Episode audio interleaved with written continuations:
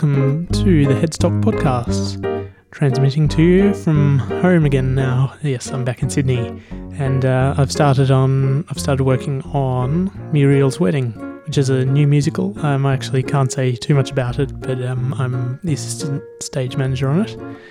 Um, so that's what I'm up to at the moment. That's why there's been a bit of a break. Had a busy couple of weeks getting everything ready for rehearsals. Uh, yeah.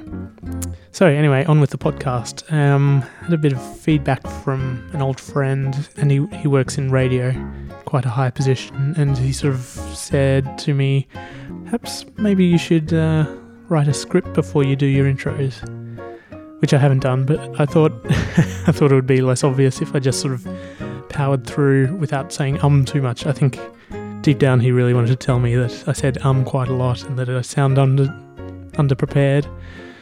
And you know, he's right. Um there was another um. So the bit I have written down today is that if you want to follow me on social media, the best place to do it is patreon.com slash alexdickwriting, or there's Headstock Online on both Twitter and Facebook. Uh, anyway, so that's all the bollocks out of the way. You probably don't even want to hear from me. I'll get straight into the story anyway. The only thing I should say is this is from the perspective of a female character, which, you know, is fine when it's in a book in writing, but um, as it's me reading to you, you're just going to have to use your imagination. So, here it goes.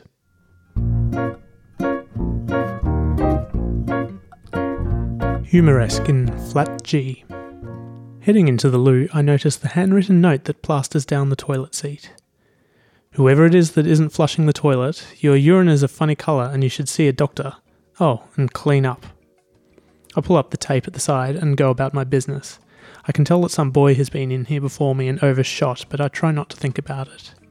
The toilet seat is cold. Must be someone from one of the other flats. A note leaver. The handwriting scrappy. I bet it was that foreigner from number 22.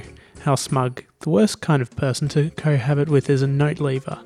I think it's a form of retardation, having to leave notes a clinical lack of normal human communication skills.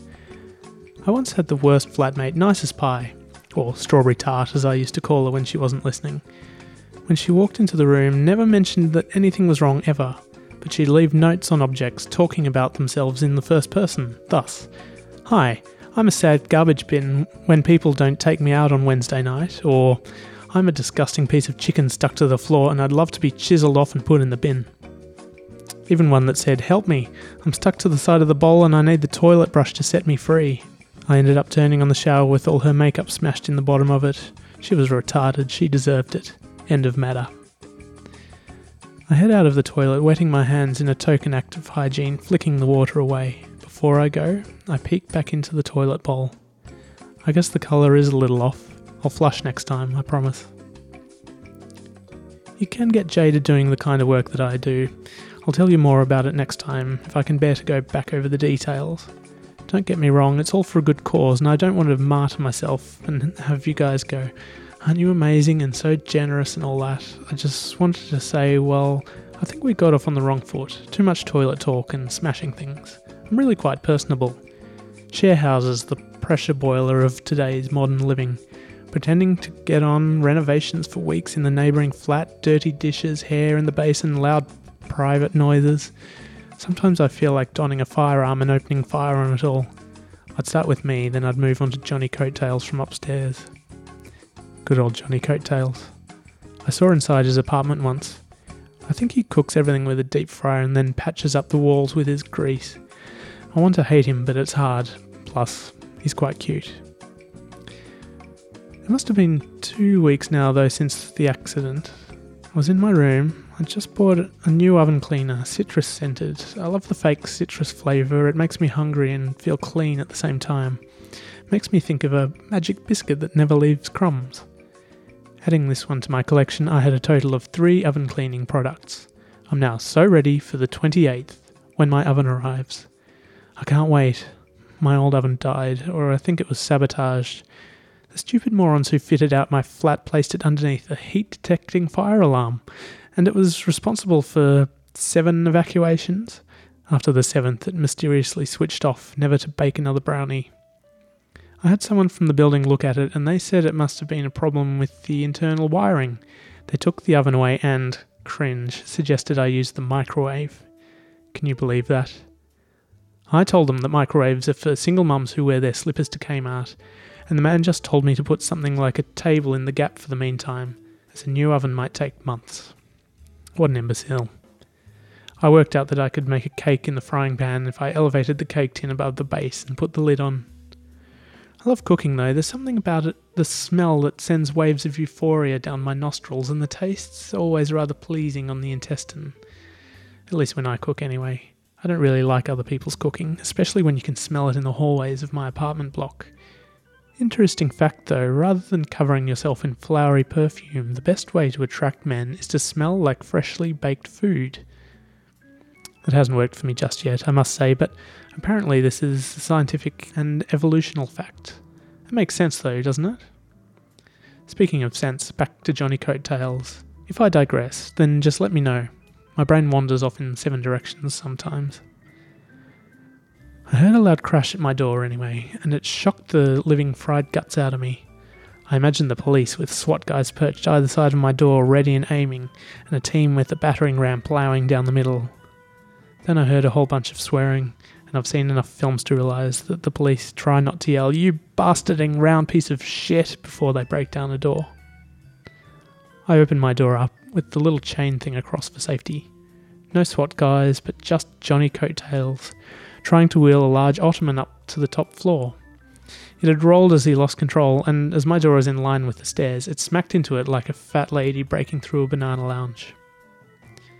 Johnny isn't really called Johnny. I see his mail downstairs sometimes. I think I've seen his name, maybe Paul or Con, something. He has women up a lot on the weekends. He must live alone like me, but he brings in women, and sometimes I bump into them in the corridor. They come down a level to use the shower on this floor, as the one upstairs is often occupied. There must be a new lass each week. They always sneak down and they're very apologetic, and they stand there with their eyes raccooned from the night before and wearing only a red and white Tintin towel. Always the same towel. I don't know if it's a joke of his to give all his conquests the same towel or not, but I just hope he cleans it in between. I feel like telling one of them one day, you know, I saw another girl with that same towel come downstairs only two nights ago, about your age. But I'm not that cruel. Or that quick. Maybe I'll leave a note. Hi. I'm a skanky towel that Johnny gives to skanky women, and I need a good week in a bleach bath for decrustation purposes. When it's my turn, I'll bring my own towel up. The Ottoman pushed into my door, and Johnny stood there, sheepish. I couldn't close the door now with the weight of the Ottoman on it, and I couldn't open my door without closing it and unlatching the little chain, so I just had to peek out as Johnny tried to get below the weight and heave the ridiculous furniture item back up the stairs. I don't even know where he's going to fit it in his place. He'll probably have to move the bed into the corridor. He got the weight of the ottoman off my door, and I unlatched the chain and opened the door. Do you want a hand? I said. I'd love one. Sorry about the door. Now I winked, which is rather an ambiguous gesture, but somehow felt appropriate at the moment, and gave him a hand wheeling his new piece up the stairs. He smelt a little like fresh sweat.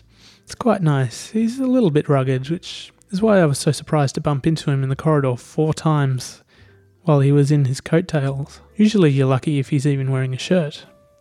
I don't ask about the ottoman as we hefted up. Even if he had one of those corner flats, there'd just be no room for it in the flat. I don't get ottomans. Everyone faces out leaning against a centre backrest. They're quite antisocial. In fact, I'd say they're the most antisocial of all the furniture. We got to the top of the stairs and the ottoman settled near his door. Uh, thanks for your help. Um, Alice, I said, winking again. It felt much weirder that time. He loitered, grinning at me, and it took me a second to realise that he was waiting for me to leave, so I toddled off back down the stairs. Back in my apartment, I squirted a couple of blasts of the new disinfectant onto a cloth and took a deep breath. Just for the smell, the fumes don't really interest me. My next task was to iron my underpants, which seems anal, but I really need to. I have limited drawer space, so the flatter I can get my clothes, the better. So I started on my pile. I have 16 pairs of underwear, two weeks' worth assuming I change every day, just in case I'm too busy with work to wash clothes on the weekend. I have one pair that I only wear when I'm ironing my other ones. They need a bit of a wash, to be honest. And then my final pair is for emergencies.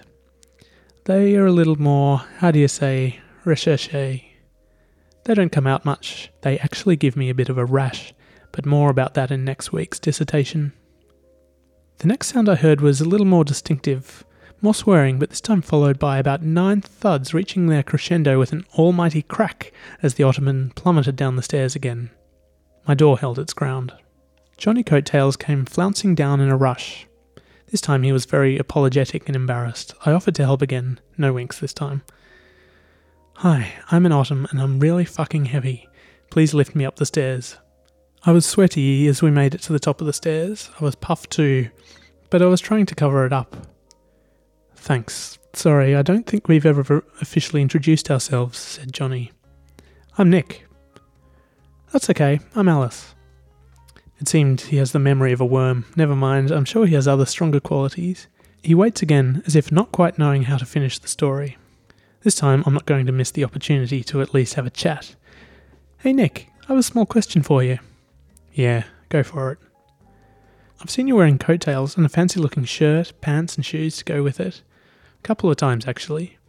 Is it just something you like to wear, or is it something for the weekend? Alice. Alice, uh, what's your last name? Bailey. I think I accidentally picked up some of your mail. Come in. I'll see if I can find it. We stepped into his room. It was dirty, as I remembered. The ceiling was black in parts from cooking fumes. The bed was ruffled and scrunched, like it hadn't been made since his mum's last visit. Slung over an old column heater was the red and white Tintin towel. He had a huge pile of books in one corner, and he went over to it and started sorting through. Oh, I think it's here somewhere. Letter for Alice Bailey. I accidentally picked it up with my stuff. The room definitely doesn't have space for an ottoman. There was an electric piano in one corner. You play piano? I asked. To get back to your question about the coattails, I play piano and harpsichord. I'm studying at the moment, but sometimes the youth orchestra gets me in to do some bits and pieces. They need me to wear a suit and stuff. Yeah, I'll play you something. He sat at the piano and composed himself, lifted his hands to the keyboard and depressed the keys. No sound came out, and his eyes darted to mine. Oh, I need to unplug the headphones, sorry. He awkwardly reached around the back and pulled out a plug, then recomposed himself. His fingers slowly but firmly pressed down on the keys, and out came the scariest sound I'd ever heard. It was sad but vivacious, dark and grinding, the tone spouting from his fingers like unimagined widows of past heroes. As his fingers whirled, he leaned in close, as if he wasn't listening to the music itself, but to the tendons in his fingers working away at the keyboard. The piece went on and ended with a flourish of meat and angels, and Johnny left his emotions in a heap in the lower register. Wow, that was incredible, I said. Where did you learn how to do that? Rachmaninoff, my father taught me. Johnny was facing the wall, not looking at me. His breathing was funny, and I worked out that he must have been crying. I wasn't sure what to do. Should I have gone over to him? Should I leave?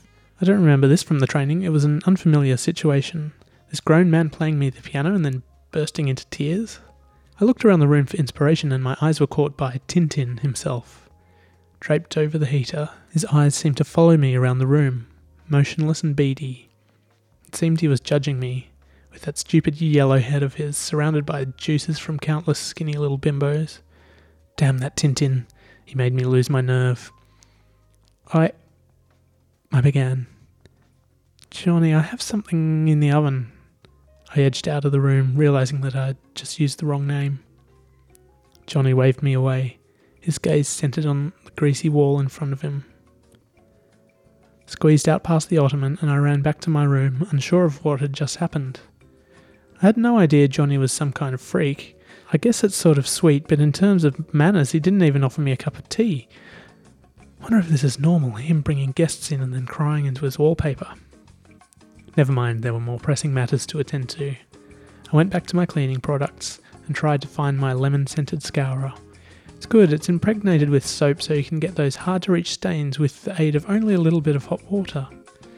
I decided to wash a few of my pans and bits just to get the scent in the air. I put on a little music, something less depressing to get my mind off Johnny's recital, and began scrubbing. My mind wasn't in it though. I couldn't help thinking about Johnny. The lemon scent filled the room, and my drying rack on the sink was filling up, but I couldn't content myself. I went across my room to the half iron pile of undies and rummaged through. There they were, the 16th pair. Underpants hold a bit of a false economy. The price is usually not proportional to the fabric content. I slipped off the undies I was wearing from under my skirt and put on the new ones. I don't know what the deal is, some girls wear this kind of thing every day. I just feel like I have a wedgie, and one of the most important lessons I learned at school is that wedgies are not a fun thing to have. I had a quick look at myself in the mirror and I heard the noise again. I couldn't believe it. Starting at the top of the stairs, a series of thuds, getting louder and louder as they approached my door, once again arresting at the landing outside my flat. My arms were starting to hurt. I didn't think I could lift another ottoman that day. I neatened up my skirt, checked my lipstick, and then went to the door. This time there was no ottoman, but instead a bruised Johnny, unconscious, with a bleeding nose. My heart nearly stopped with shock, but not at the sight of Johnny, who was in dire need of an ambulance. I was horrified by what was in his hand a letter, addressed to me. I prized it from his limp hand and opened it slowly, knowing exactly who it would be from. My doctor. My annoying note leaving neighbour was right. My wee had been a funny colour recently. Inside the envelope were the results.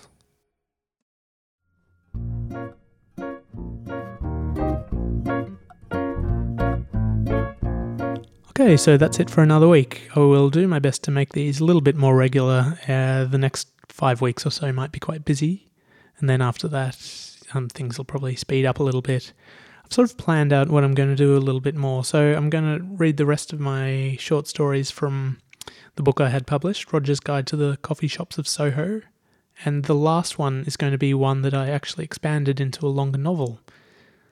So eventually, you know, once I get all the smaller short stories out of the way, it's going to turn into a bit of a serialized. Um, well, it's actually a sci-fi, but it's kind of a comedy sci-fi, somewhere along the lines, hopefully, of people like Douglas Adams, Kurt Vonnegut, that sort of thing.